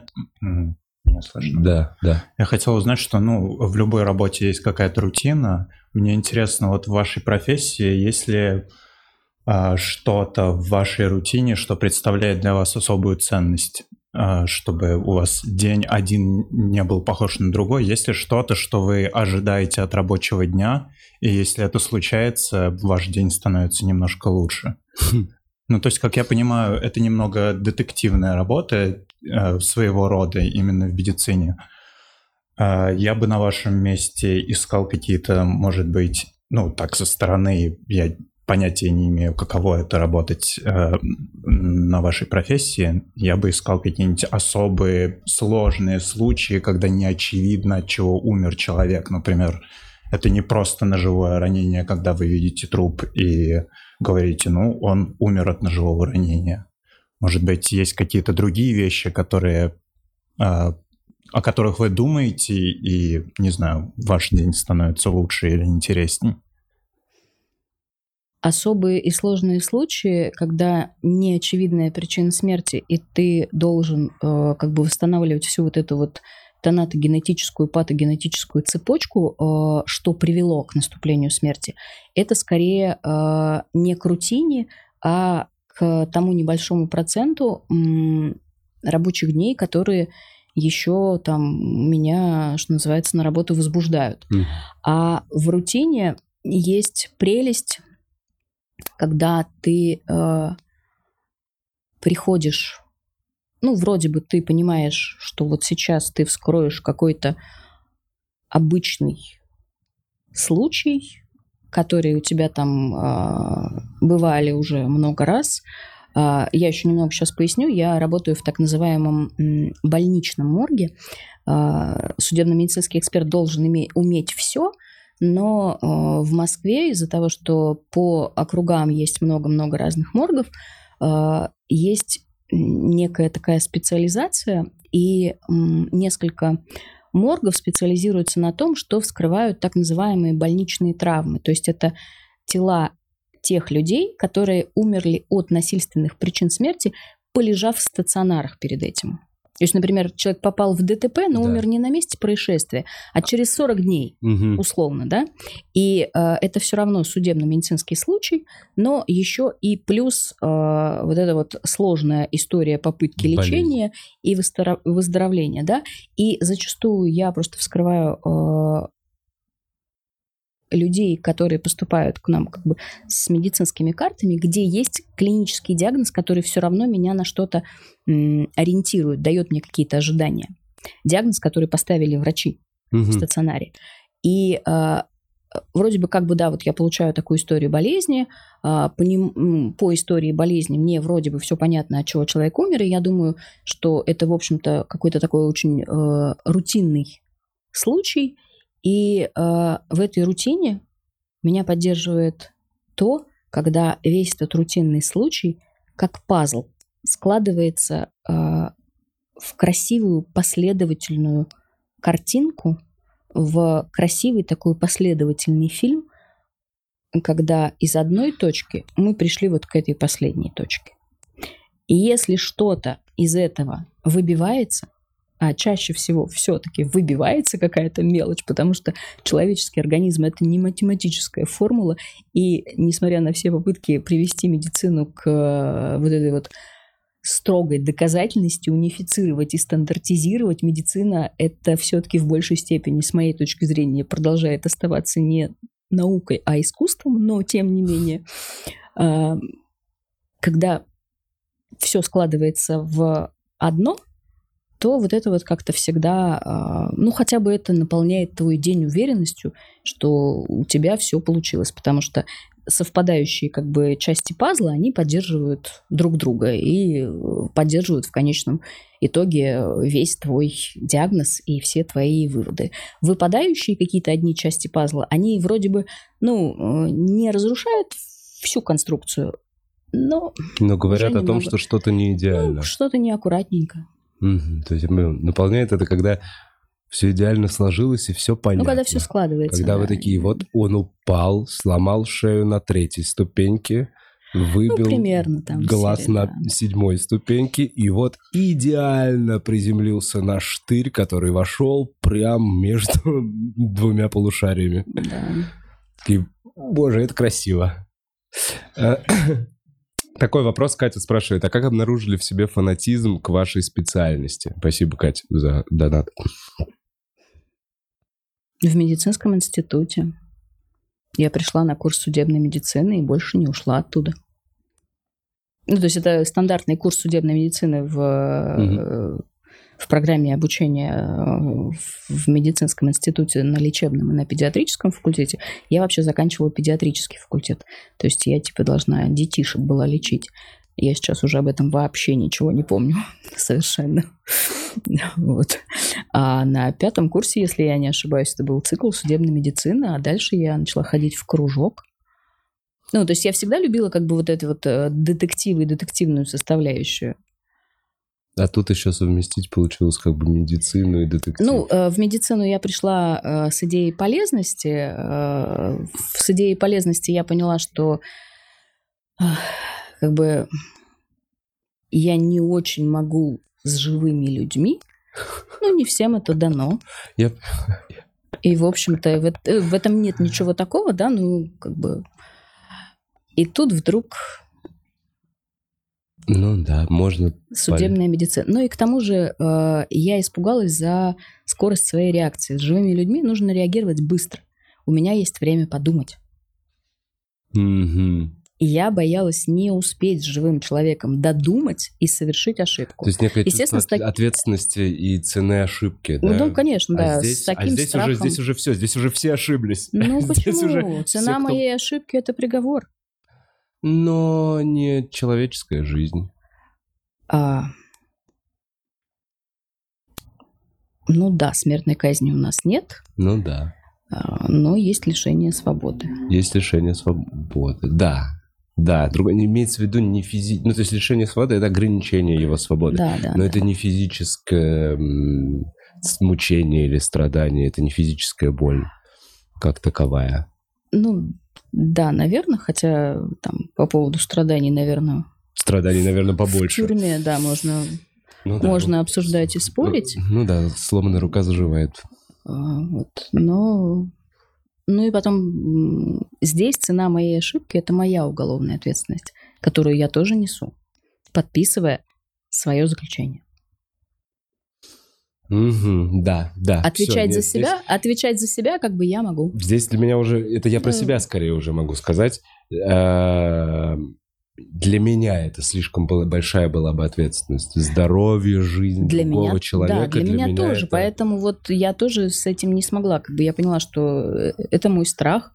Ну, в общем-то, нет. Поэтому, да, для меня человек, которому я, вот врач, которому я доверяю, это что-то лучше меня по факту. Вот такой я как будто вручаю ему такой, пожалуйста, помоги, смотри, я не справляюсь, я заболел. Ну, примерно, да. И он такой, да давай ты сейчас, я тебя. Я такой, ой, я в сильных руках. И потом, ну, когда-то я, наверное, тогда я этого не понимала, сейчас я четко понимаю, что я ярко выраженный интроверт. А, я понимаю, что это, в общем-то, не противопоказание к тому, чтобы лечить людей и с ними общаться, но все-таки, наверное, сложности были бы какие-то. Угу. Я сейчас вспомнил, как идеально вообще это не готовил, но мне говорит, значит, подруга, студентка медицинского университета, она мне говорила, что легкий курильщика и легкие некурильщика невозможно определить во время вскрытия, что они никак не отличаются, что это то, что на упаковках, она говорит, это вам конкретно уже разложившиеся легкие человека, который умер от рака, показывают. А если вот человек 20-30 лет курил, в него выстрелили, вскрыли, вот не поймешь, курил он или нет. Правда, нет? И правда, и нет одновременно. Что называется, все зависит от э, степени выраженности. А, человек, который курил 20-30 лет, кроме того, что у него накапливаются в легких вот Смолы? эти все вещества, а, он может уже приобрести хроническую обструктивную болезнь легких. Она будет иметь все-таки некую морфологию, которая будет отличать эти легкие от э, легкие здорового человека. Mm-hmm. Но хроническая обструктивная болезнь легких, там хронический бронхит, даже не обструктивный, имеет э, и много других причин, не только курение. Mm. Mm. То есть, э, не зная анамнеза, говорить однозначно, что вот это легкие именно курильщика. Это плохо выглядящие легкие, вы можете сказать. Легкие курильщика, который курил там э, 40 не, лет? Не 20-30 лет, а немного меньше – могут выглядеть примерно так же по степени отложения угольного пигмента, как легкие городского жителя. Не курившего никогда да, в жизни. Да, но жи- живущего в городе. Вообще норм. Продолжаем. Но при этом есть, э, как бы, я знаю, что есть мои коллеги, которые э, четко утверждают, что легкие курильщика можно э, отличить на вскрытии, и что вот они такие и есть. Может, по запаху, может, они воняют? Да ну нет, конечно же. Ну вот, а вы с ними, вы с ними не согласны? Я с ними не согласна. Я А- во многом не согласна со своими коллегами. Мои коллеги устанавливают истину, а я нет. Я сомневаюсь. И я продвигаю вот это вот непопулярное мнение о том, что судебная медицина мало что может. Несу его в массы и рассказываю, что все не так, как изображают в фильмах и пишут в книгах. Кстати, изображают в фильмах и пишут в книгах. А, в статьях в некоторых читал, что часто бывают, когда родственники не согласны там с диагнозом, когда, не когда считают, что есть какой-то умысел в вашей работе. Например, когда происходит какой-нибудь случай, а, Приведу пример, который, по-моему, я вот прочитал, читая одну из ваших статей, что подруга с... э, Две подруги были дома, одна из них... Давайте этот не будем. Эта история не закончена. Не закончено. Короче, в вашей жизни периодически бывает такое, что есть претензия к вашей работе, основанная на догадках родственников, которые говорят, ну или Ну, на- близких людей, или На кого-то. их собственном мнении. на их да, собственном да, мнении, есть, да. которое заключает. И они говорят, вы, значит, э, в корыстных целях поставили такой диагноз, чтобы там оправдать, либо там это, либо что-то еще. А по факту это не так. Вы, грубо говоря, делаете свою работу. Много ли этого? Наверное, если брать э, как бы вот всего-всего, то э, становится больше. Как я говорю, у нас э, растет гражданское сознание, Мгм. мы учимся жаловаться. Мгм. У нас этого не было раньше, в принципе, поэтому мы учимся. Естественно, что э, в процессе обучения много перегибов и перекосов. И Мгм. это я бы назвала проблемами роста просто. Окей, очень, О- очень, общества. очень проблемами роста согласен. общества, но это, естественно, очень сильно выматывает нервы эксперта. И у каждого эксперта наверняка есть такие истории, которые они вспоминают за всю свою карьеру там в страшном сне в любой момент, когда их разбуди, а, когда вот а, на них писали жалобы, писали жалобы, там, я не знаю, в департамент здравоохранения, в прокуратуру, там, у кого-то это, возможно, доходило э, до каких-то там разбирательств еще до чего-то. Но дело в том, что есть же э, как бы следующая возможность, да, если родственники, например, написали жалобу в прокуратуру, и вот это все расследование как-то возвращается, продолжается, передается каким-то другим следователям, то э, следующий этап, который может предпринять следователь, это комиссионная экспертиза. Это отдел, э, ну и э, есть э, в городском бюро отдел комиссионных и сложных экспертиз, есть э, на федеральном уровне, это российский центр, где делаются вот эти вот комиссионные экспертизы. Это когда приглашаются другие несколько Это когда экспертов, несколько и они экспертов. такие, давайте проверим эту работу. И, например, еще э, врачи каких-то других специальностей. Бывает, э, что это, например, даже комплексная экспертиза, когда приглашаются не только врачи, а там, я не знаю, если ДТП, то какие-нибудь техники. Сотрудники. Ну, что, вот Да. что-то такое, да. И э, комиссионная экспертиза, во-первых, в принципе, может поменять э, твое заключение. Но это же не значит, что э, твое заключение было дано сразу с умыслом и с корыстной целью. Мгм. Ты как бы можешь Ну, продолжать. Ну, во-первых, мнения, мнения могут быть разные. Несмотря на то, что, э, опять же, вот я говорю, медицина сейчас представляется наукой, э, биология это не наука э, в строгом смысле слова. Мгм. Это все-таки искусство. Человеческий организм это искусство в том числе. Может быть, вот в этот момент, когда в биологии какие-то вот фактор мутации вы имеете в виду, я, ну, для себя как бы объяснить ваши слова, почему Я это... объяс- это ну, на самом деле когда в биологии появляется вот из куска цветок, э, это... Любой человеческий организм, он уникален и индивидуален. И несмотря на то, что у нас э, есть какие-то, ну, там, я не знаю, стандартные наборы симптомов, стандартные наборы лечения для определенных заболеваний, не каждый организм реагирует на это стандартно. Мгм. То есть э, у нас в статистике есть, что вот, допустим, там вот от этого препарата э, 80% из тех, кто был как бы там в фокусе исследования, да, 80% излечились, им помогло, 20% не помогло. Но никогда нету вот этих вот 100%. Понятно, что для науки и для доказательной медицины там э, то, что больше 50, это уже, Уже наверное, хорошо. уже прекрасно. Но вот эти вот индивидуальные реакции организма, они все равно э, то и дело, но выстреливают. И поэтому предсказать вот это полностью, ну, как бы со стопроцентной уверенностью, ну, наверное, нельзя. И, наверное, для а, каждого варианта, для каждого случая какой-то, ну, там, я не знаю, насильственной смерти можно придумать несколько вариантов объяснений. Вполне возможно, что какой-то из них будет самый неправдоподобный и казуистичный, но он окажется тем, что произошел на самом деле. Мгм. Он может, так может случиться, так может произойти. И м, когда ты говоришь, что у судебно-медицинских экспертов, у разных судебно-медицинских экспертов могут быть разные мнения по поводу одного и того же случая, а, как правило, э, ну, сразу какая-то картина мира забивается у людей, и все думают, что так быть не должно. Но э, хорошо, вы представьте обычных врачей, к которым вы ходите, и один вам выпишет один препарат, а другой другой препарат. И вы же все равно выбираете того, кому вы доверяете, Да. и лечитесь Интуитивно. у него, ну, там, я не знаю, интуитивно читаете это как бы как, как угодно, да, и лечитесь у него. Факт. Вот, мнения разные. И здесь то же самое, мнения могут быть разные. И комиссионная экспертиза может э, твое заключение поменять. Мгм. А, она может поменять его даже объективно. Комиссионная экспертиза, как правило, э, поскольку уже проходит достаточно большой срок, она имеет больше материалов.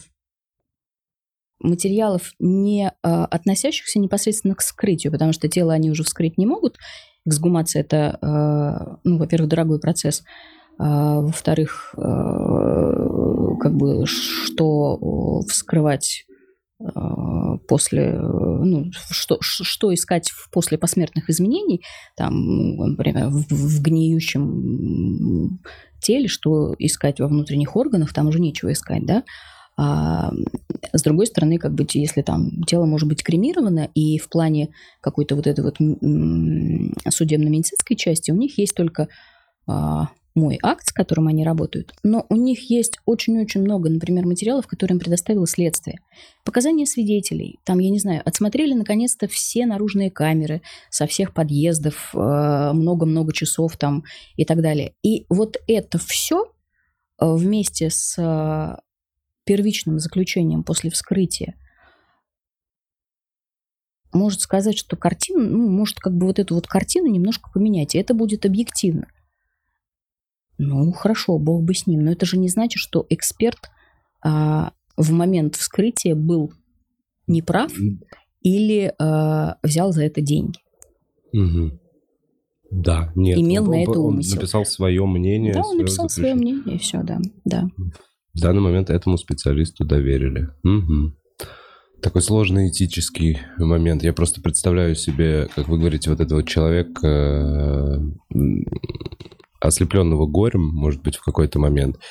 Могу представить, как он ищет виноватого в любом вообще, где-либо. И когда от Да. бессилия ты просто тебе хочется где-то, ты дол- вот где мозг ищет, кто виноват, и ты, а при этом по-настоящему он понимает, что никто не виноват, или, например, вообще он сам случайно себя винит, ему нужно перед... Ну, Как когда- правило, э, человек, который понимает, что никто не виноват или он сам виноват, он скорее уже не пойдет никуда. А вот кто как гонит, не знает, А кто гонит от себя эту мысль, не хочет признаваться или еще пока не знает, или в стадии, там, я не знаю, условно отрицания, да, Да. э, какого-то неприятие этого всего, тот, конечно, будет Там уже искать... стрелки просто будут Да, и на самом деле же виноватых ищут. Это же не только случаи насильственной смерти. То есть э, это могут быть какие-то такие жалобы, которые кажутся э, эксперту на первый взгляд совершенно абсурдными, когда человек умер от заболевания.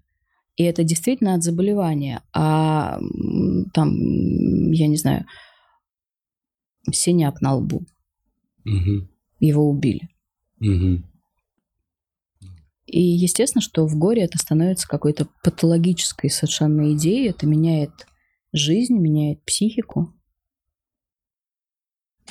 Но это скорее уже, э, наверное, вопрос еще к тому, что с горем у нас не умеют работать.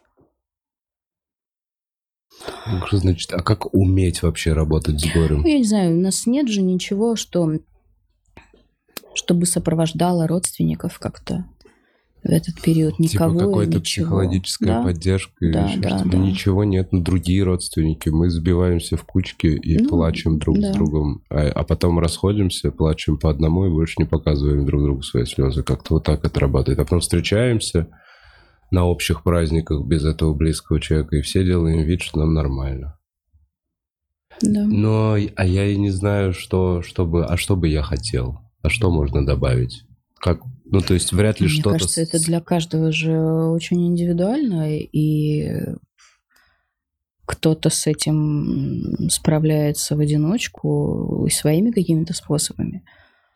А кому-то, я не знаю, нужна как минимум психологическая поддержка. Да. А кому-то короткий курс антидепрессантов. Может быть, блин, сейчас сказали про краткий курс. Я такой, это вы про меня? Откуда вы знаете? Откуда вы знаете? Хватит, мне уже не нужны эти Черт, и тут эти Я говорила сейчас про горе. Так оно же... Ладно, оно же не проходит, оно же может еще оставаться. Ну, то есть, нет, я просто... э, почему про антидепрессанты? Я никак не могу решиться их начать принимать. Мне уже все, специалист сказал, а я... и я прям... А я так думал, что если ну, специалист скажет, точно буду. И сейчас специалист сказал, и у меня новая стадия... Да я еще поборюсь. За Ну, свою улыбку. Может быть, это такой путь. Я ничего здесь говорить не, буду, ладно, я да, вам- не просто- влезаю в это. Я просто делюсь. Спасибо, что как раз не влезаете. Я просто почему-то, не знаю, не нашел еще ответов, зачем мне это все проговаривать в публичном пространстве в YouTube. Но, видимо, надо зачем-то. Так, э, Аноним прислал донат, написал всем привет, и тебе привет, Аноним. И Элеонора пишет, в нашем славном городе Калининград ритуальщики приезжают быстрее скорой. Была ситуация, когда они даже дрались под дверью между собой, кто же возьмет заказ. Понятная ситуация. И нередкая, к сожалению. Я, кстати, в Калининграде буду 30 сентября с сольным концертом. Приходите. Осталось, кстати, совсем немного билетов. У меня, благо, там все хорошо продается. Э, Я Я не была в. Калининграде, но очень люблю Зеленоградск. Не не были в Калининграде? Ну вот я приезжаю в Зеленоградск, а в Зеленоградске у нас такое прекрасное жилье. Мы третий год ездим туда с дочерью летом, и мы э, снимаем четверть немецкого дома с маленьким садом. И меня совершенно не тянет вот от этого моря, из этого города доехать до Калининграда. То есть, а Зеленогорск это... с- это, Зеленоградск. Зеленоградск это прям вот Это- спутник, по-моему, Калининграда, нет, да? нет, нет, это Кранц, это бывший, это начало Куршской косы. Начало Курской косы. Вот я Ну, ну, я не знаю, там спутник, ну, на Ну, такси короче, да, 20 сос- минут от 20 аэропорта. минут, я да. помню его, когда ездил. Да, в да. виду, что вы прям не заезжали в Калининград сразу туда? Из аэропорта, да, да. Три года подряд это продолжается. Ни разу не были? Нет. Ну, блин, там такие хрущевки. Ну, Ну, почему что, бы там нет? в центре такие вот эти постсоветские дома потрясающие. Нет, ладно, по-своему, без, без этого, без ничего, свой шарм у Калининграда присутствует. Но я надеюсь, вы тоже оценили. Все-таки я задам, не побоюсь, возможно, глупый вопрос, а возможно нет. А кто-то... Извините, если глупый. Э, Но как у человека, который так часто сталкивался со смертью, есть ли какое-то свое предположение или представление, или, может быть, какая-то теория, которая вам нравится, что все-таки происходит с человеком, с сознанием после того, как он уходит из этого мира? Ваше личное, может быть, какое-то мнение.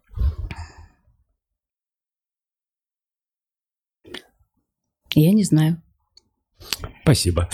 Э, Катя мне написала... Тем, чем больше я работаю, тем больше я становлюсь агностиком от судебной медицины, и тем больше я думаю, что этот вопрос как-то... То есть судебная медицина и медицина а, многое объясняет, но не объясняет ничего в принципе одновременно. А в начале, в детстве, э, в студенчестве э, а, атеистом себя смело называли? Да. Сейчас, конечно, нет. Прикольно. Это очень интересно. Катя мне написала, дед, пей таблетки. Спасибо, Катя. Я без тебя бы, конечно, не справился. Э, Оль, спасибо вам большое за Спасибо то, за что уделили э, внимание, в- время. я под конец расскажу об одной инициативе, которая, надеюсь, откроется в ноябре. Да, конечно. Мои друзья делают э, такую платформу с онлайн-курсами, посвященными э, разным аспектам смерти. Она будет называться «Признаки жизни». Ссылки пока никакой нет.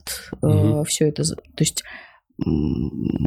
Преданонс. Да, а, я так понимаю, что сайт запустится в октябре, а сами курсы запустятся. Это именно онлайн-курсы будут ну, такого мини-лекционного формата с возможностью задавать вопросы спикерам. Все это делает Сергей Мухов, социолог, исследователь, автор книжек про смерть очень прекрасных у нас в России. А, Он выпускал журнал одно время «Археология русской смерти».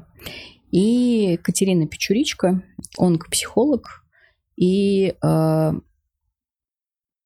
проводник Death Cafe в России. А, Death кафе? Да, да, да, да, да. Что это? Это встречи людей очные или онлайн, все-таки больше очные, которые за чашкой чая говорят о смерти. Ну, если в общем так. Это... Регулярные встречи. Это, как я себе представляю, как... э, когда обсуждают, например, зависимости встречаются, или когда Ну, это как клуб по интересам, где интересом является смерть. Ну, то есть Или туда можно принести какую-то личную историю, Утрату обсудить, близкого. да. А, можно принести вообще любую какую-то историю со смертью связанную, которая вас как-то вот волнует и не дает вам покоя, и что-то попытаться обсудить. Э, Вот там нет каких-то тематических встреч, а, но они достаточно регулярны. Там есть модератор, естественно, который все это проводит. А, И, в общем-то, это такая хорошая возможность поговорить о том, о чем, возможно, вы боитесь поговорить, ну, например, со своими родственниками. Это очень интересно. А, а как Бутса, мы можем вывести сайт, посмотреть сайт? Есть, есть что-то официальное? М, То есть как... Значит, есть э, группа в Фейсбуке, точно совершенно. А, Есть Катин канал в Телеграме «Жизнь со смертью» называется. Жизнь со смертью. Да. Это Death, как вы сказали, Death кафе? Да, да, да. Это отдельные места, как стендап-клуб, А, Death кафе. Ну, то, есть, это они то, что функционирует в- ежедневно. Нет, нет, нет, нет, Как, нет. это встречи. Это, встреча. встречи примерно там э, какие-то с какой-то определенной периодичностью.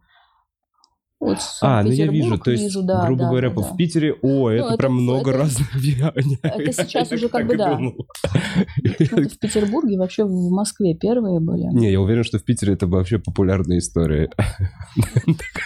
Ну, вон Москва, да, да, да, да, да. Класс. В Некрасовке. А, вот, например, Бутс откроешь, А. чтобы людям посмотрели. Вот, а вы знакомы с Екатериной А Мы знакомы в Фейсбуке, вот лично не знакомы. Да, вот. Но вот это Печуричка, то, да. о чем вы говорите. Да, да, да, да, да, да. Но это будет другой совершенно сайт с онлайн-курсами, э, которые будут посвящены разным аспектам. Спасибо. То есть там серии, например, там посттравматическое стрессовое расстройство, а, там, я не знаю, горевание, способы горевания, организация похорон, а, что там история кладбищ, что происходит с телом, в общем, ну, какие-то вот Короче, когда человеку нужны ответы на вопросы и помощь кого-то Да. вот в этих местах. Это как раз то, о чем вы говорили, что утрата близкого человека и не знаешь, как с этим справиться. Ну, это может быть такой м, как бы вход в это поле, да, попытка Да. входа. Вот, тем более, что э, смерть, она, в общем, имеет много аспектов, да, как я говорю, что это такая э, ризома огромная, э, вот, у которой много смыслов и много значений. И мне, например, всегда хотелось сделать, ну, одно это мне не под силу, а, в общем, пока что я застряла на работе и не делаю. Мне всегда хотелось сделать некий такой портал, где э, смерть будет представлена от, там, я не знаю, историй э, погребальных обрядов в Мексике, например, до э, статистики суицидов и, э, например, цены на м, белье погребальное. Вот. И, например, тут же будет э, список литературы, что сейчас там можно почитать художественного, к примеру, о смерти. Ну, то есть вот все, все, все, все, все, что можно привязать к теме смерти и какие проблемы с этим есть. Это немножко не то, это как бы мой был идеал, вот. э, Но это тоже вот такая вот попытка поговорить о смерти в разных ее аспектах. В ноябре это все запустится. У меня там, надеюсь, будет два коротких онлайн-курса. Мгм. И еще раз, он называется Признаки жизни. «Признаки жизни». Э, Просто, что, так как мы не можем дать ссылку, Да, чтобы... ссылки нет, чтобы- пока еще не на что давать Если вы ссылку. смотрите спустя два месяца, в ноябре сейчас, возможно, уже появилось. Мне стало интересно, какую музыку вы слушаете. После- Я после- много разной музыки слушаю. Вот, ну, наверное... Ну, во-первых, это какое-то э, то есть, общечеловеческое старье из моей юности. Там, я не знаю, серия какая-нибудь там Нирвана, вот, да. Очень меня всегда выручает Агата Кристи. М, Вот, я понял, про настроение я понял. Да. Я прям понял. Да, да, да, да, да, да, я не сомневался. Я знал, вот так вот. Вы сказали, я знал, хотел сказать. Под Агату Кристи я работаю, потому что я, Это прям вау. Я люблю отгораживаться как бы от коллег наушниками. Я не, не очень, ну, я же сказала, что я интроверт, да? Поэтому я сижу в кабинете и вот так вот в наушниках. Вот. И под Агату Кристи я могу заканчивать экспертизу. Она меня не отвлекает просто. Она вот попадает просто в, в это во все идеально. Это, естественно, старая Агата Кристи до всех этих скандалов. Которая как раз И в ка- морге писалась. Ну, и, конечно, и, конечно же, это не, Вад- не Вадим, а Глеб. Вот, вот это все. А из э, современных это Шорт Парис просто вот.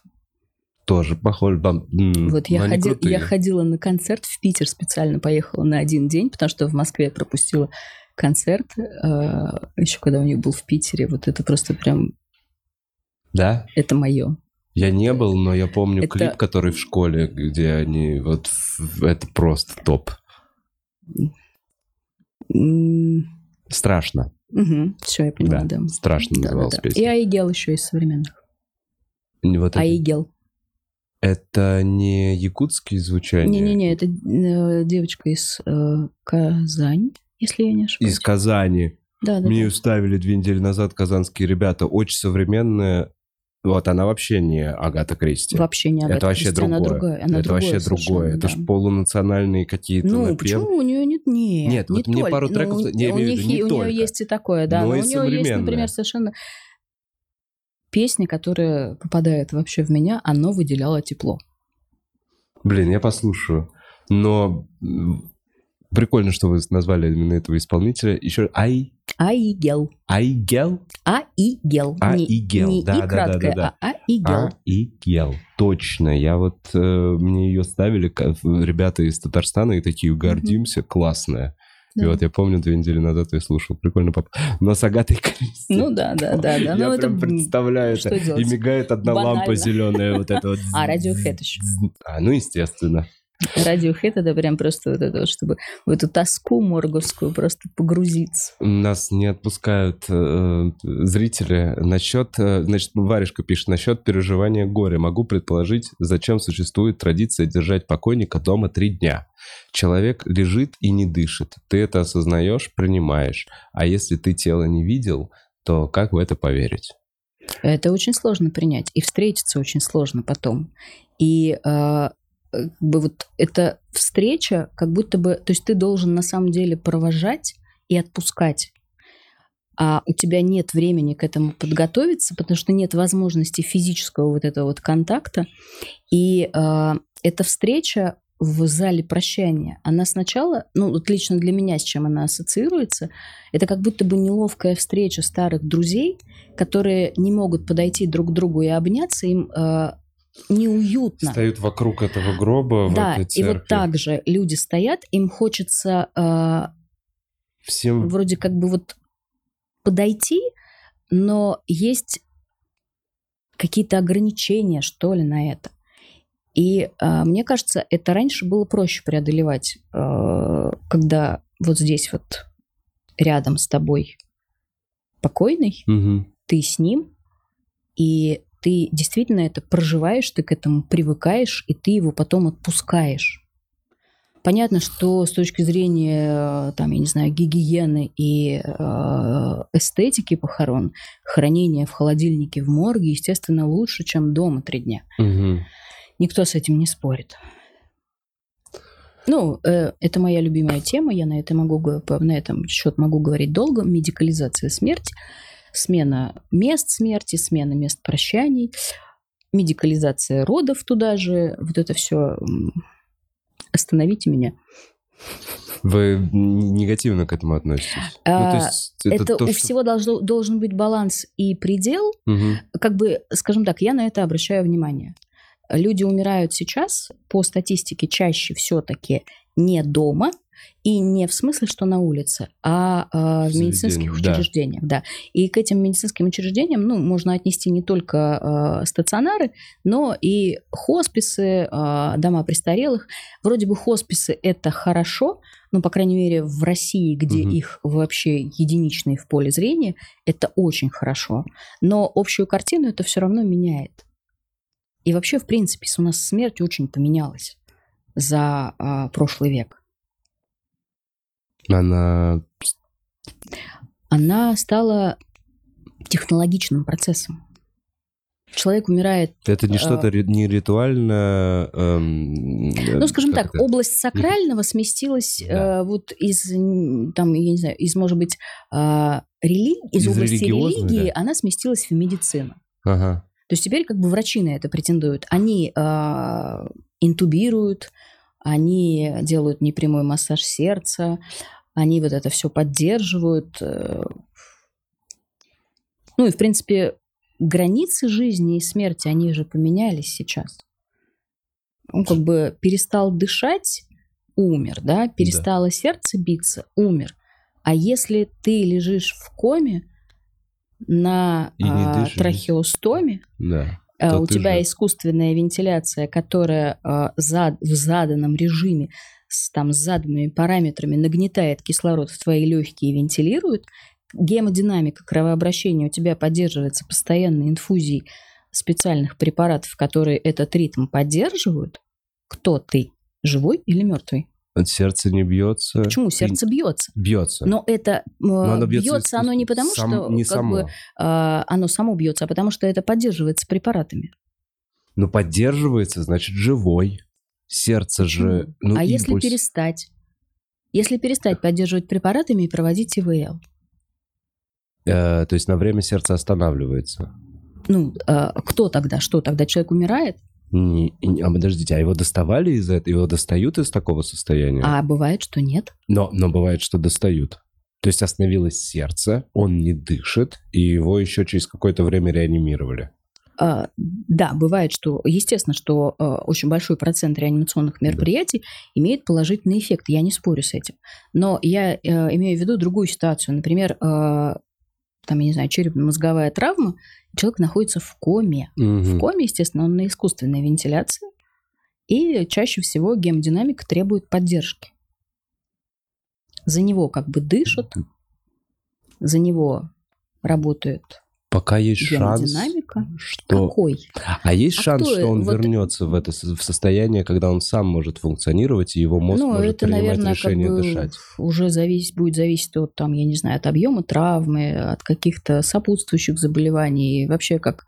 То есть а... это вопрос у да? врачей еще, и это вот за вопрос, это они как конечно. раз и борются. Они, конечно, борются.